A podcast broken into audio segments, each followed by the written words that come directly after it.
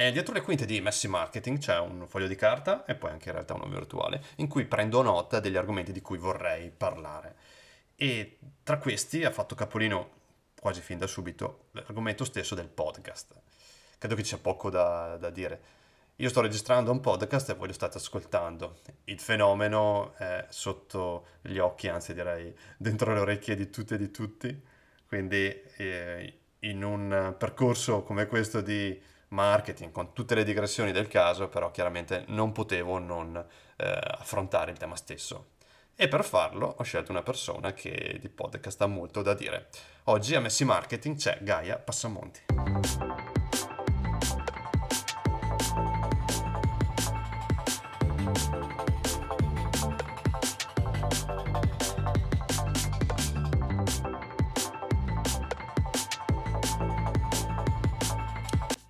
Oggi mi aspetto una meta puntata perché all'interno di un podcast parleremo di podcast, ma non solo ovviamente.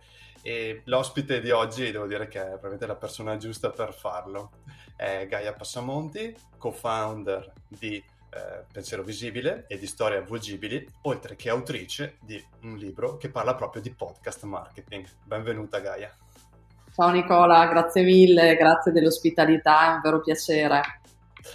Dunque, grazie a te perché oggi ho proprio voglia di entrare meglio in questi temi, temi che ovviamente tu vivi e costruisci quotidianamente. E la prima domanda è una curiosità mia, perché eh, tu parli e fai podcast da tempi non sospetti, cioè adesso è quasi facile, passami la, la, l'espressione, però una volta secondo me non era così banale. Voglio un attimo di raccontarmi com'è nata la, la scintilla, insomma, la storia. Ma guarda, mm, certamente sì, anzi ti ringrazio per la domanda perché come dici tu adesso naturalmente tutti parlano di podcast, c'è grande entusiasmo, grande hype, eccetera, quindi per certi aspetti gioco facile, insomma, nei limiti sì. del... ecco. e, ma quando eh, noi abbiamo iniziato a occuparci di podcast era appunto il lontanissimo 2015-2016 eh, nella veste di pensiero visibile, quindi non ancora di storie leggibili, che è un'agenzia di comunicazione qui a Verona, appunto. Ehm, che è specializzata nello storytelling e anch'io in particolare mi occupo un po' da sempre di, di storytelling per le aziende soprattutto. Quindi in quest'ottica molto narrativa, no, legata alla comunicazione ma anche alle storie, grande amore per le storie, nel 2015 eh, abbiamo avuto l'opportunità di acquisire, un, di comprare uno studio di registrazione qui a Verona che veniva dismesso. E mi ricordo benissimo che il mio socio Alessandro venne da me e mi disse: Ma sai, ci sarebbe questa cosa, ma ci interessa, cioè cosa potremmo farne, al di là del fatto che siamo tutti e due appassionati di musica, ma insomma, eh, deve avere anche un po' di business dentro questa cosa. E lì ci siamo guardati e abbiamo detto, beh, ma che figata, cioè si potrebbe provare a portare lo storytelling anche nell'audio.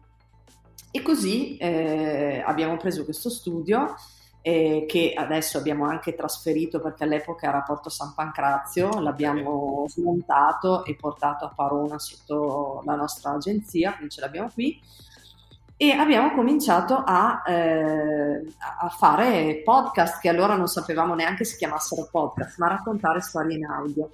Tra l'altro, contemporaneamente, mh, sempre nel 2015, avevamo iniziato a fare un festival di narrazione dal vivo che si chiama Storie da raccontare, che poi abbiamo fatto fino al 2020, quindi insomma pre, gli ultimi incontri prima del Covid eh, in cui chiamavamo degli storyteller a raccontare delle storie dal vivo. Eh, quindi diciamo che le cose si sono un po' incrociate e da queste due esperienze, più anche l'esperienza radiofonica di Diego Alverà, che è uno dei nostri autori e direttore editoriale, si è eh, sempre più creata l'idea di storie avvolgibili, che poi come brand è nato durante appunto l'estate del Covid eh, nel 2020, però si portava dietro tutta questa esperienza.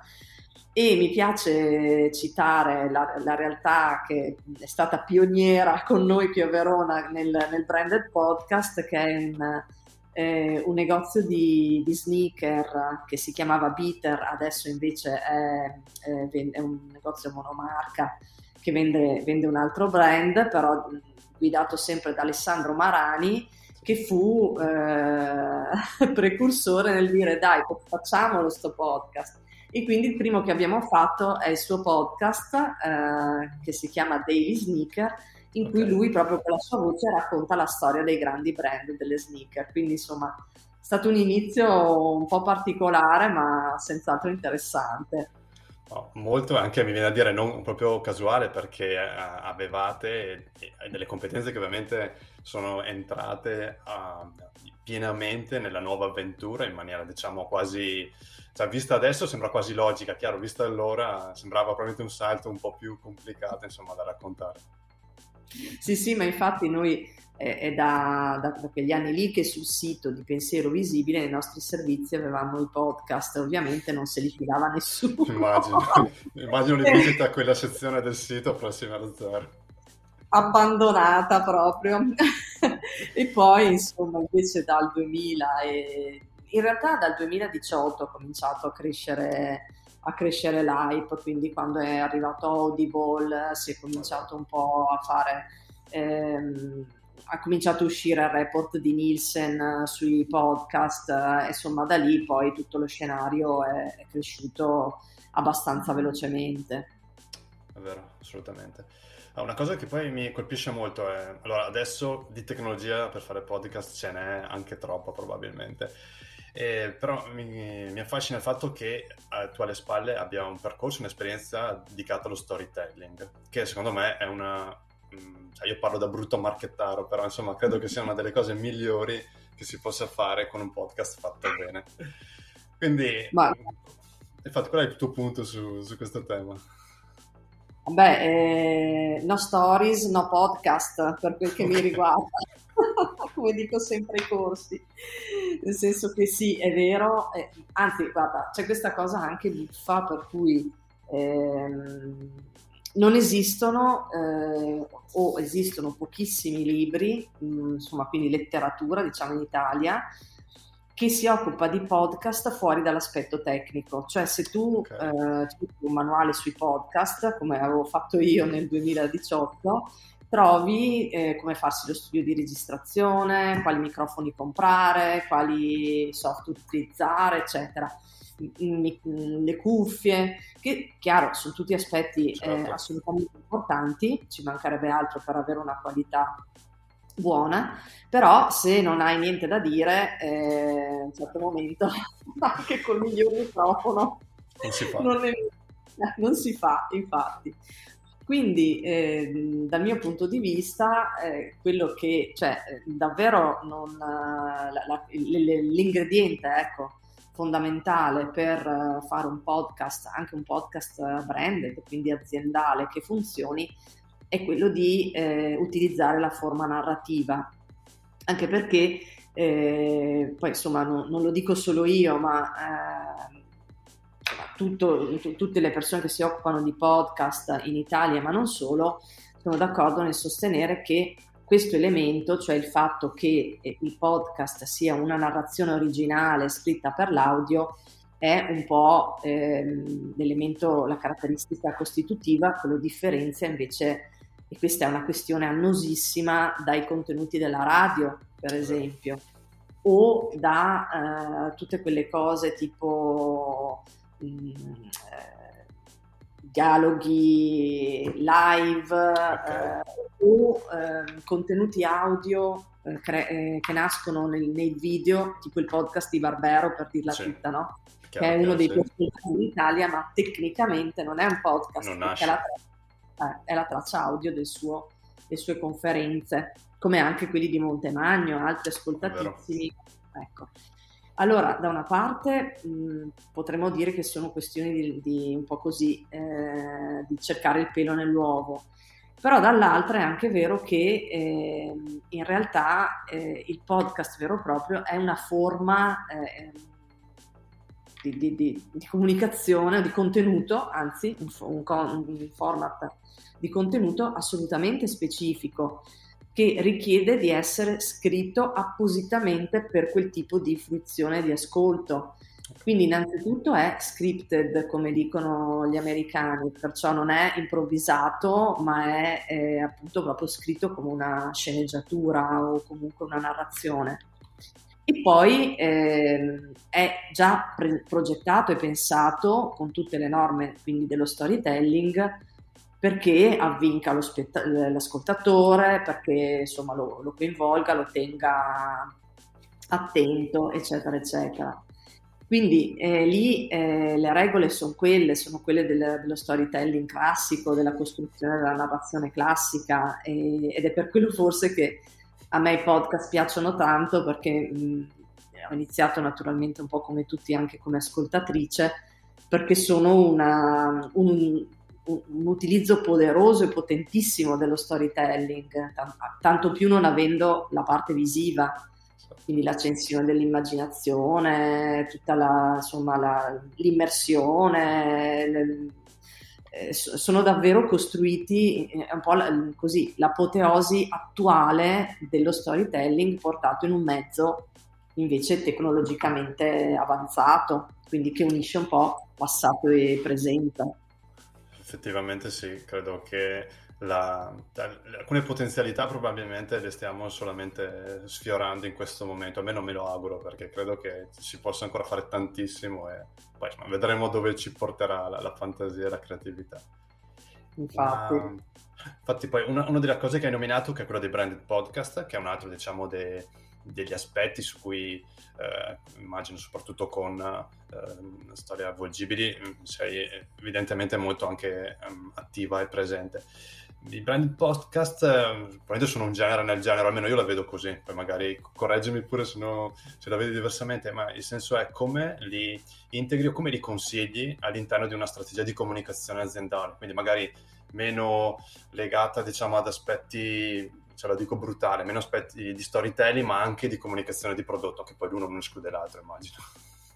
No, no, infatti, mm, allora, mm, chiaramente eh, i branded podcast sono anzitutto podcast e quindi eh, io dico, quando le aziende ci chiamano per, uh, per, chiederci questo tipo di attività cerco sempre di essere molto chiara perché eh, c'è un po' la tendenza adesso a pensare che sia un po' la formula magica come sono stati i social qualche anno fa e prima le app e prima i siti in flash per, perché ti svolta la comunicazione diciamo no? ma eh, in realtà eh, sono semplicemente dei contenuti audio che per funzionare devono essere realizzati in maniera avvincente per chi ascolta soprattutto. Questo eh, tema che è molto, eh, secondo me, importante per la comunicazione aziendale in generale, cioè che bisogna essere interessanti per i nostri ehm, pubblici o, eh, o clienti target, come li vuoi chiamare, ehm, è un, un, concetto che, ahimè, le nostre aziende italiane barra locali, al di là del podcast, faticano ancora tanto a comprendere, cioè che non devono parlare solo di se stesse, ma di quello che del loro prodotto, dei loro valori può essere davvero interessante per, chi, per, i, loro, per i loro target. Questo meccanismo qua nel, nei podcast branded, che sono branded solo perché sono commissionati da un'azienda, in realtà non per altro, è proprio ineludibile perché eh, le persone mh, mm, no, no, non ascoltano i podcast se non per il proprio piacere o per informarsi o per eh, insomma avere notizie, eccetera, eccetera. Quindi se il contenuto non è interessante, eh, non, lo ascol- non lo cercano. Tra l'altro devono anche cercarlo, che non è facilissimo sulle piattaforme di ascolto. Quindi proprio non, non si può arrivare in nessun modo. Questo per dire che venendo a invece aspetti più marchettari in senso stretto, mh, mm, il podcast non è il contenuto che ti fa vendere di più nell'immediato ma è un contenuto che ti permette di entrare in relazione con le persone, magari con delle persone diverse da quelle con cui il brand entra in relazione di solito, su piattaforme diverse e su contenuti diversi. Quindi è come si dice in, tecnicamente eh, riguarda la parte alta del funnel di vendita, la brand awareness, la, eh, la reputation, la, l'amore per l'affezione per il brand, eccetera.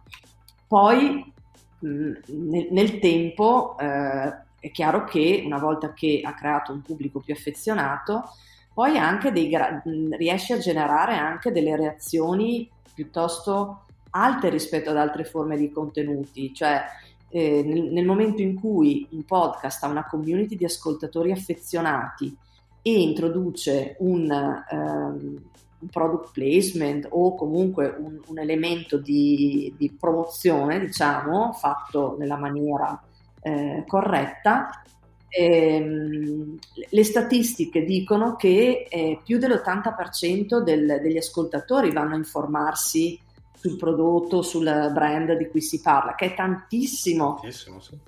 Eh, eh, però bisogna prima fare il, il, lavoro giusto per arrivare nella maniera giusta ai pubblici, per farli affezionare.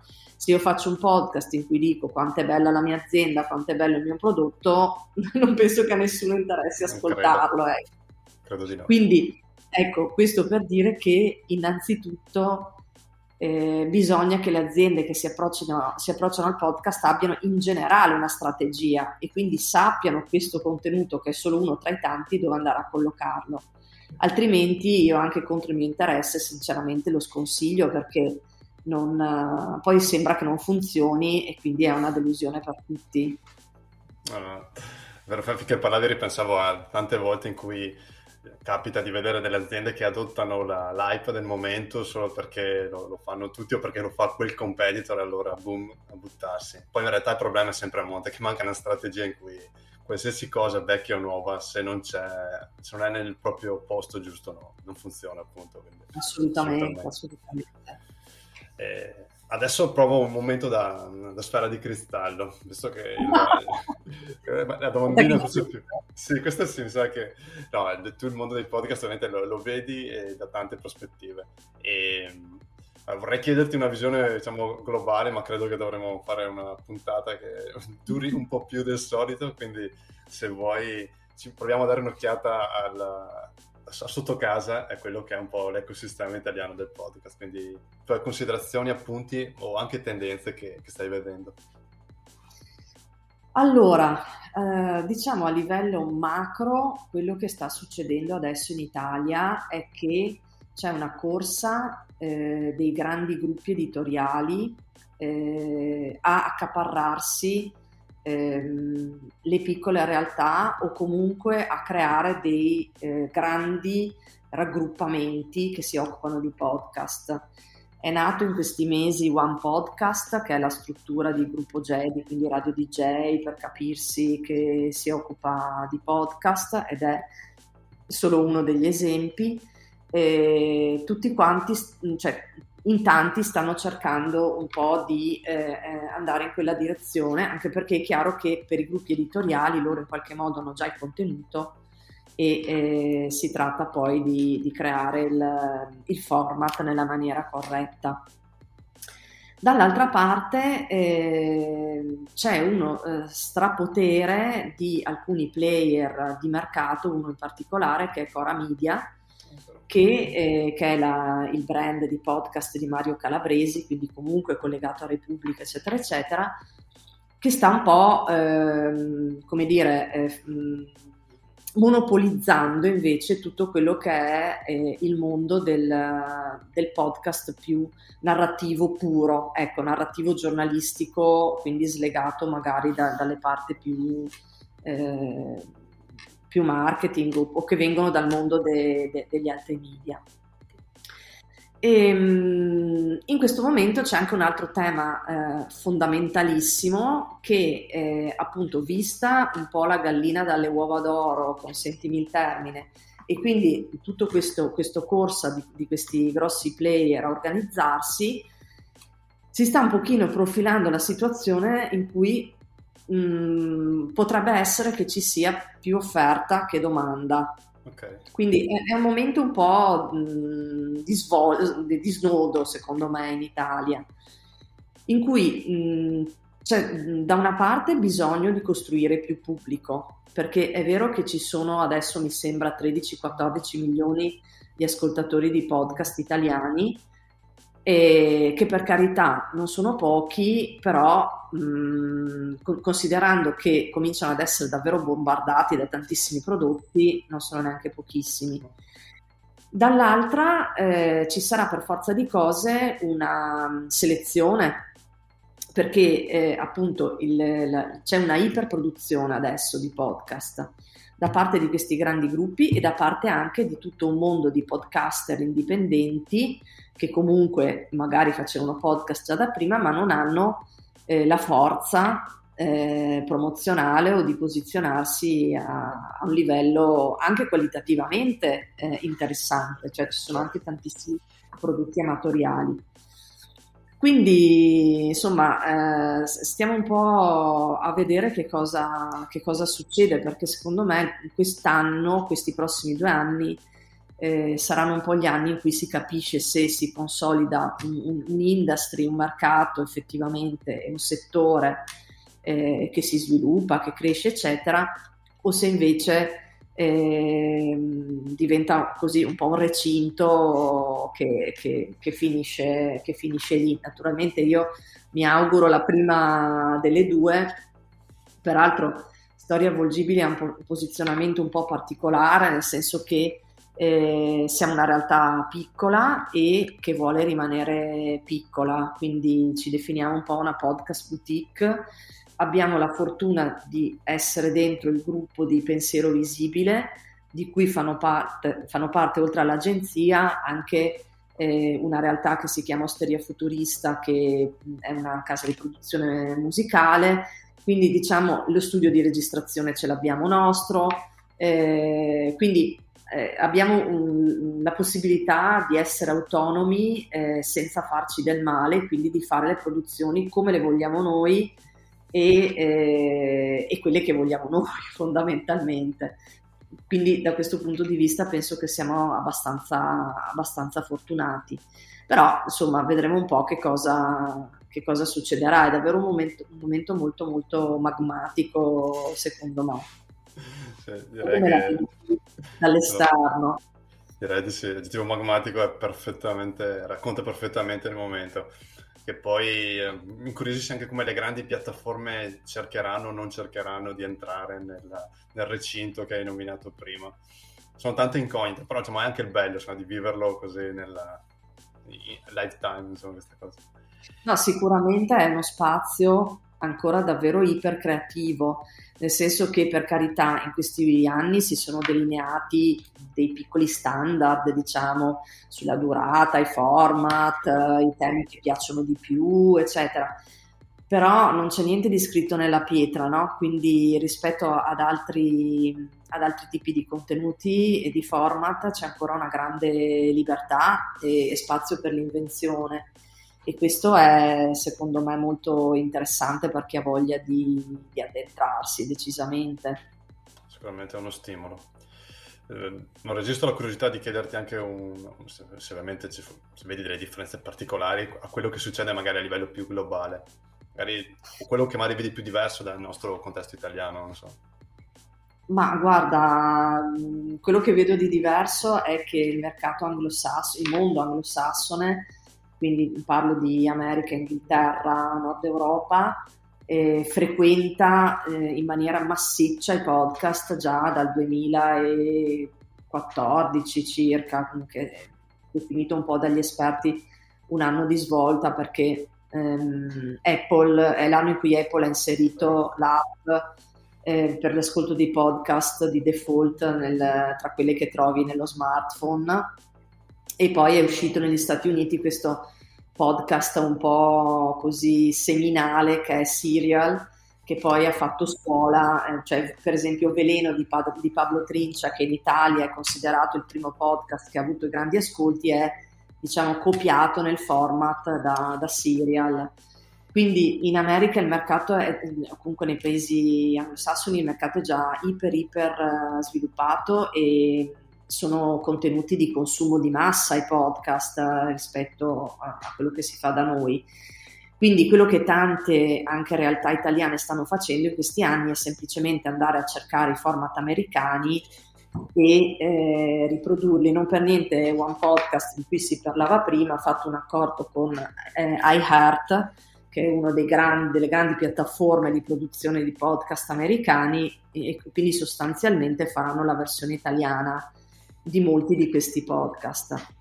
Quello che secondo me è sempre eh, molto interessante de, de, de, del mondo global del podcast, oltre appunto alla sua grande diffusione, è che ehm, è un mercato molto più coraggioso, ecco, nella, nel creare format, nell'essere super narrativi, nel ehm, provare cose nuove, cioè noi in Italia siamo sempre molto legati, e per colpa degli americani tra l'altro, alle regole, quindi il, le cinque regole per il perfetto podcast, le cose che devi fare per...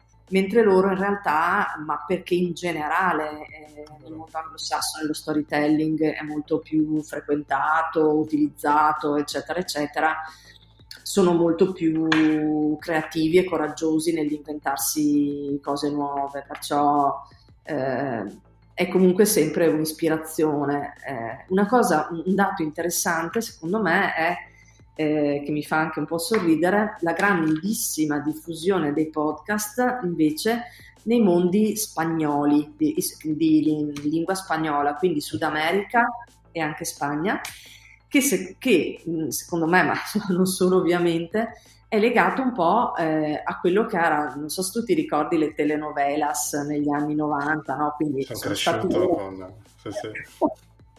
a, a, inventarle e, e, questa proprio passione per, per i racconti, racconti a puntate, eccetera, adesso la stanno spostando sul mondo del podcast, quindi eh, hanno delle delle quantità di ascoltatori pazzeschi eh, nel mondo sudamericano i podcast e secondo me è proprio legato eh, a questo amore per, la, per, il racconto, il racconto lungo, l'intrigo, eccetera, eccetera.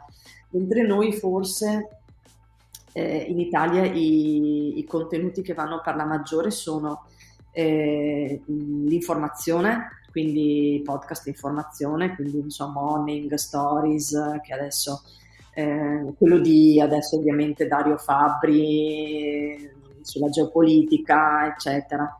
E ehm, i podcast di inchiesta, ehm, sia true crime sia di inchiesta in generale.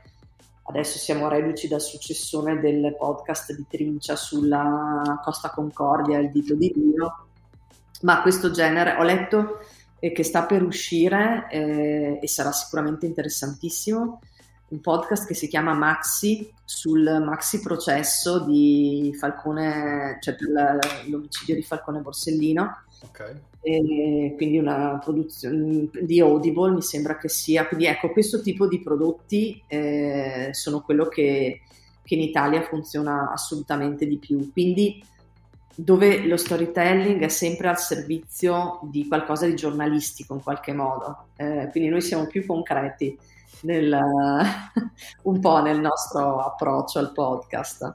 Chi l'avrebbe mai detto? Beh, l'insight eh. sulla eh, comunità, diciamo, sui paesi di lingua spagnola non lo sapevo, eh, ma veramente colpito, devo dire, però sì, hai ragione, probabilmente uh, le radici vanno a a quei gusti anche da un punto di vista diciamo di, di storytelling piuttosto che di consumo che, che giustamente sottolineavi tu prima, vero? Assolutamente. Proviamo a tornare un pochino a casa adesso, mm, è la, la seconda parte diciamo della puntata, poi di solito mi piace investigare quali sono i tool e le fonti insomma che, che, che tu in questo caso insomma, utilizzi tutti i giorni. Partirei dal tool, qual è il, il, tool o lo strumento che ritieni veramente indispensabile nella tua attività quotidiana? Nella mia attività legata al podcast, tu dici. Ma non per forza, guarda, se vuoi, se, se vuoi dirmene anche due, uno podcast e uno non podcast. Eh. Ma guarda, ti dirò che eh, ti rispondo in maniera un po' umanistica, per questa domanda è l'unica che mi mette davvero in difficoltà, nel senso che utilizzo moltissimi tool, eh, ma nessuno specifico. e ti direi che ehm, forse il tool fondamentale che, che utili- cerco di utilizzare sempre è la curiosità, che è un tool, come dire, che viene dato in dotazione alla, nostro, alla nostra così, eh, è una dotazione dell'essere umano che, che non bisogna mai, mai, perdere. Quindi poi eh, naturalmente questo si eh, rispecchia più che altro nella, nella, dieta mediatica quotidiana che è fatta per me di molte newsletter eh, che ultimamente sono davvero uno, sta diventando uno strumento quasi di lavoro, eh, c'è stata una rinascita negli ultimi anni e mezzo, due appunto anche delle newsletter informative eh, che sono assolutamente fondamentali. E quindi ehm, quello è, è, una fonte che utilizzo moltissimo eh, anche per i podcast. Eh, in Italia hanno cominciato a parlare di podcast, eh, in particolare mh, due o tre newsletter, una è Questioni d'orecchio di Andrea De Cesco che in tempi davvero non sospetti adesso è diventata insomma una newsletter complessa, anzi si è addirittura scoppiata ma, ma, ha cominciato molto presto, è stata tra le prime ed è super uh, densa di notizie, uh, link, uh, recensioni, eccetera, eccetera. Poi c'è Orecchiabile, che è anche una newsletter piccolina, ma sempre molto interessante perché consiglia anche tanti podcast stranieri, quindi ha un po' una visione tematica più trasversale, quindi molto interessante e, e anche sempre piccolina ma carina Podcastini che è una newsletter di Andrea Morbio, che è anche un bravo podcaster, e, e anche lui dà dei consigli tematici eh, molto interessanti. Poi in realtà frequento, ahimè, eh, le piattaforme eh, di ascolto ehm, sempre in questa ehm, così guerra con l'algoritmo, nel senso che purtroppo gli algoritmi di Spotify ehm, e delle altre piattaforme di ascolto, Google Podcast, Apple Podcast, eh, sono ancora più misteriosi di quelli di Google. Eh, quindi un tema ad esempio è che non è possibile sapere, conoscere gli ascolti dei podcast degli altri, eh, ma solo quelli dei propri, quindi mh, mm, è sempre un po' a, a, livello proprio numeri un po' drogato il mondo del podcast al momento perché ognuno può dichiarare quello che vuole fondamentalmente, però ecco diciamo che le piattaforme, la, la, le, le, classifiche delle piattaforme di ascolto e poi eh, Spreaker che è la piattaforma su cui, che fa da hosting ai podcast e, e, dalla quale quindi vedo le statistiche dei podcast di storie avvolgibili, sono un po' quello che guardo tutti i giorni dal punto di vista più tecnico, ecco. Più operativo. Eh sì. Cioè, il discorso dell'algoritmo è abbastanza terribile in questo momento, nel senso buono ovviamente del termine, o, o anche no, poi dipende dai punti di vista, perché ci sono veramente degli aspetti ancora, non so se sia questione di tempo, però una maggiore trasparenza, passami il concetto, un po' di chiarezza, oppure saremo destinati a tenercela così? Ma io spero di sì perché c'è sicuramente pressione da parte sia delle case di produzione, sia anche dei podcaster, dei creator come, eh, o dei talent, come li chiamano loro, perché eh, chiaramente per esempio Spotify sta facendo delle politiche di... Eh, inglobamento, diciamo, di, sia di, di, di, case di produzione sia anche di creator, ma eh, è, è, chiaro che non può questo continuare a essere fatto solo eh, così, offrendo una visibilità generica. Quindi io mi auguro che eh, insomma nel tempo con la maturazione in generale di tutto il, il meccanismo, il sistema podcast debbano un po' tutti quanti cominciare a mettere i numeri in chiaro o almeno anche le, il mix su cui costruiscono le classifiche, che è un altro eh, oggetto misterioso che loro dicono un mix di quanti ascolti, la, quanto, è recente, quanto, è recente, la pubblicazione, eh, altri fattori, mescolare bene, shakerare e fare la classifica, ma non sono proprio convinta che sia esattamente. No. Infatti, infatti. Adesso, tra l'altro, per rendere la cosa più simpatica, Spotify ha comprato Chartable, che era una delle piattaforme su cui si andava per cercare almeno di avere un'idea della posizione nelle classifiche dei propri prodotti, quindi, boh, conflitto di interesse, non lo so, vedremo. Vediamo cosa ne esce. Mm. Prima dell'ultimissima domanda, una, un'altra curiosità mia. Eh, mi piace molto che spesso nelle tue bio, comunque insomma nei, nei tuoi riferimenti citi il, la radice umanista, umanistica, che è una cosa che condivido in pieno perché anche io mi considero un umanista prestato al marketing. Quindi oh, questo diciamo, apriamo un po' la parentesi, usciamo un attimo dal podcast, ma neanche troppo secondo me. E mi racconti come questa tua, diciamo, matrice torna nella digitalizzazione o nell'essere, diciamo così, digitale? Perché io devo ancora trovare una risposta. Forse ce l'ho, ma la tengo, diciamo, ancora in, in background, ecco. Allora, guarda, ehm, io sono laureata in lettere antiche, in letteratura greca antica, nello specifico. E quando, eh, per scelta, nel senso che eh, ho fatto un percorso di studi che mi, mi piaceva, e senza ehm, nessuna intenzione di darmi all'insegnamento, tra l'altro, che eh, è, è, un po' ehm, invece lo sbocco che viene indicato in quanto appunto uh, umanista e per di più donna uh, all'epoca era un po' la, la ahimè è, è, tragico dirlo ma il sentiero eh, disegnato. Ora senza nulla togliere all'insegnamento che ovviamente è una santa missione, ma che io non mi sono mai sentita. Quindi eh, in realtà mia, mh, ho sempre avuto uh, una grande passione per le, mondo, tutti i mondi culturali in maniera trasversale, per cui eh, alla fine per me quel tipo di studi erano eh, il, il, mondo ideale in cui coltivare tutte le mie, le mie curiosità e passioni per la musica, per il cinema, per il teatro, per l'arte, la letteratura ovviamente, anche contemporanea, eccetera. E, e, e tant'è che il mio primo, eh, cioè il, il, luogo dove avrei voluto lavorare era eh, una, casa, la, una casa editrice, l'editoria, cosa che sono anche riuscita a fare perché il mio primo lavoro è stato proprio in una casa editrice dove ho lavorato per sei anni come redattrice.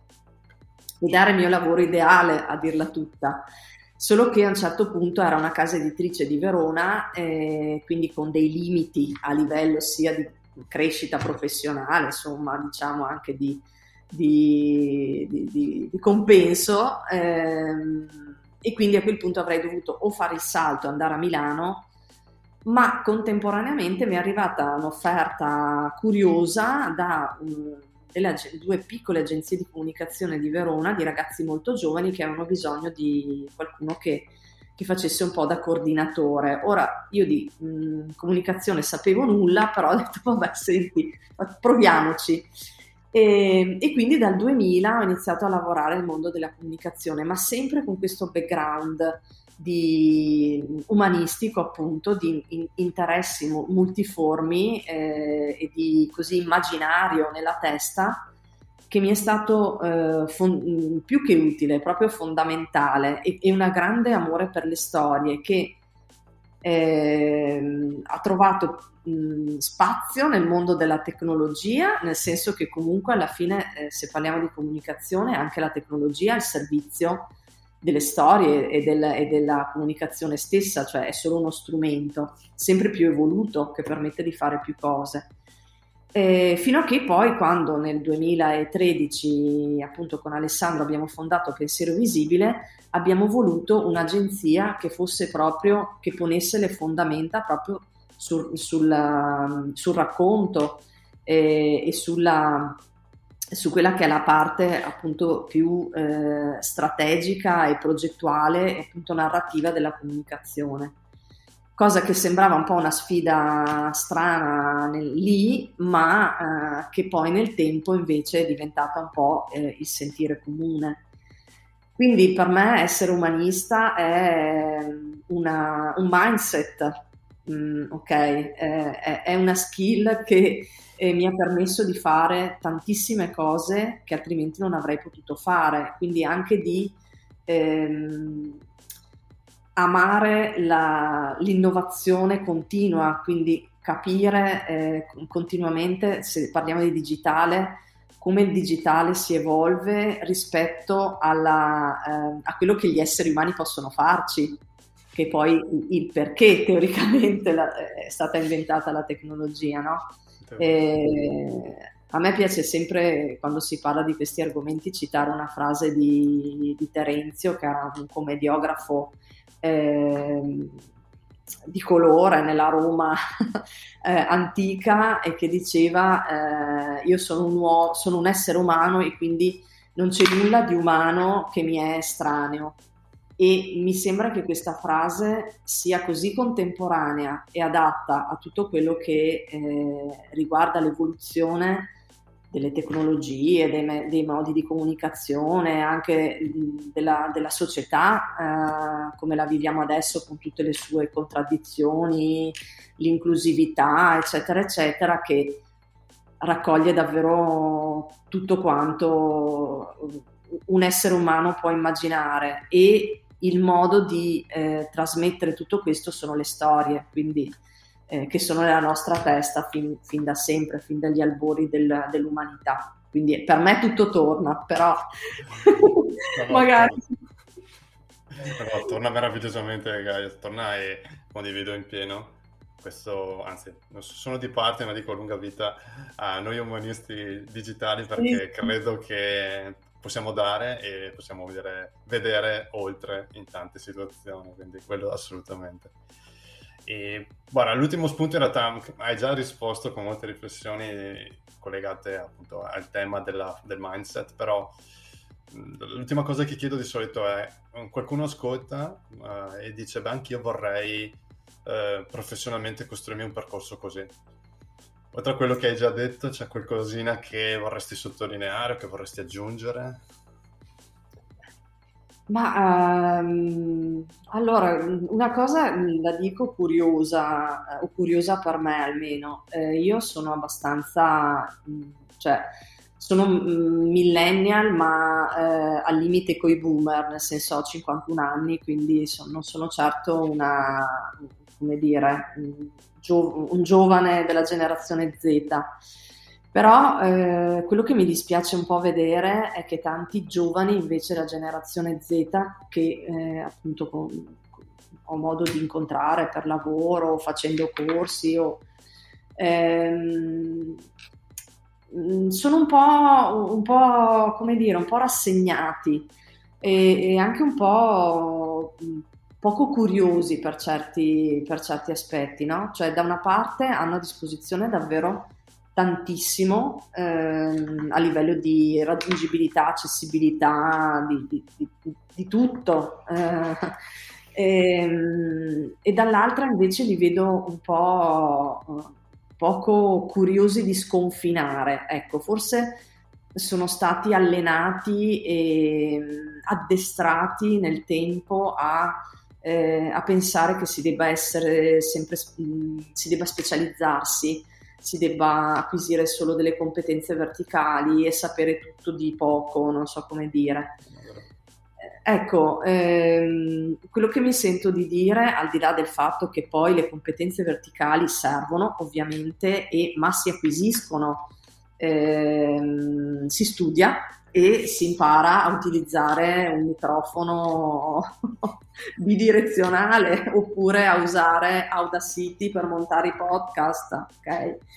Eh, ma invece una, una, mente curiosa, aperta e, e contaminata, mh, mm, quella è un'attitudine che, che, non si impara, ma che eh, occorre concedersi, ecco eh, mi capita mh, a volte, mi invitano a parlare di, eh, eh, di, come anche gli umanisti possano trovare eh, lavoro in questo mercato attuale della comunicazione.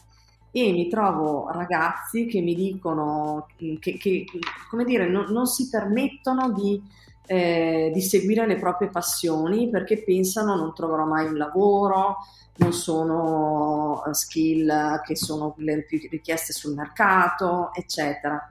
Quando invece ehm, la, la, passione, la curiosità, l'apertura mentale, il lasciarsi anche trasportare da cose diverse che magari non ti servono lì per lì, eh, per me è sempre stata la chiave per fare quello che volevo alla fine. Eh, cioè, che poi mh, è chiaro va canalizzata nella, in, alcuni, in, alcuni, settori o comunque in alcuni eh, percorsi eh, ma che comunque è eh, la base, secondo me, per, per qualsiasi tipo di eh, percorso professionale nella comunicazione o comunque nel, nel mondo de, della comunicazione, dei contenuti, della narrazione. Eh, tra l'altro ci sono tantissime eh, figure professionali nuove che si stanno aprendo in questi, in questi settori, quindi mh, che magari non c'erano e che mh, occorre un po' crearsi con un po' di immaginazione, però ecco, non rinunciamo all'immaginare un posto di lavoro eh, che non sia quello canonico. Questa secondo me è l'attitudine fondamentale. È un'ottima attitudine. Già, come dici tu, un certo tipo di approccio di mente non si, non si acquista, non la, insomma, non la si impara, forse sì, ma un po' probabilmente ci devi nascere ma quantomeno serve tempo e pazienza per coltivarla, quello sì, non è istantaneo, insomma, non è un download, quindi assolutamente. Sì, questo sicuramente, ecco, non basta mm, ascoltare un podcast di, di self-help, ecco, per... chiaro, bisogna anche studiare naturalmente, proprio per quello serve la passione, altrimenti ci si stufa. Sottoscrivo in pieno, assolutamente. In realtà, come ci scrivevamo, avrei anche un altro macro argomento che diciamo, riguarda altri temi, ma ne parleremo eventualmente in una prossima puntata, altrimenti diventa veramente una, una serie nella serie. Però ti voglio ringraziare Gaia perché abbiamo fatto un, bel percorso a 360 gradi parlando di cose tecniche, ma anche di consigli, credo, di, di approccio che sono assolutamente utili e interessanti. Quindi grazie davvero per il tempo e per veramente la quello che ci hai condiviso e raccontato. Grazie a te Nicola, davvero è sempre un piacere, insomma anche eh, entrare un po' più eh, nel, nel, backstage diciamo di, di quello che è il mio lavoro, quindi ti ringrazio molto davvero. A presto allora, buona giornata e grazie ancora. Grazie, grazie.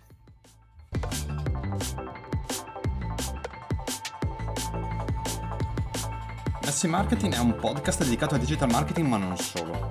Se vuoi restare aggiornato o aggiornato sulle prossime puntate, su cose varie e eventuali che accadranno nei prossimi tempi, ti consiglio di iscriverti subito al canale Telegram di ovviamente Messi Marketing. Trovi il link direttamente nella descrizione della puntata.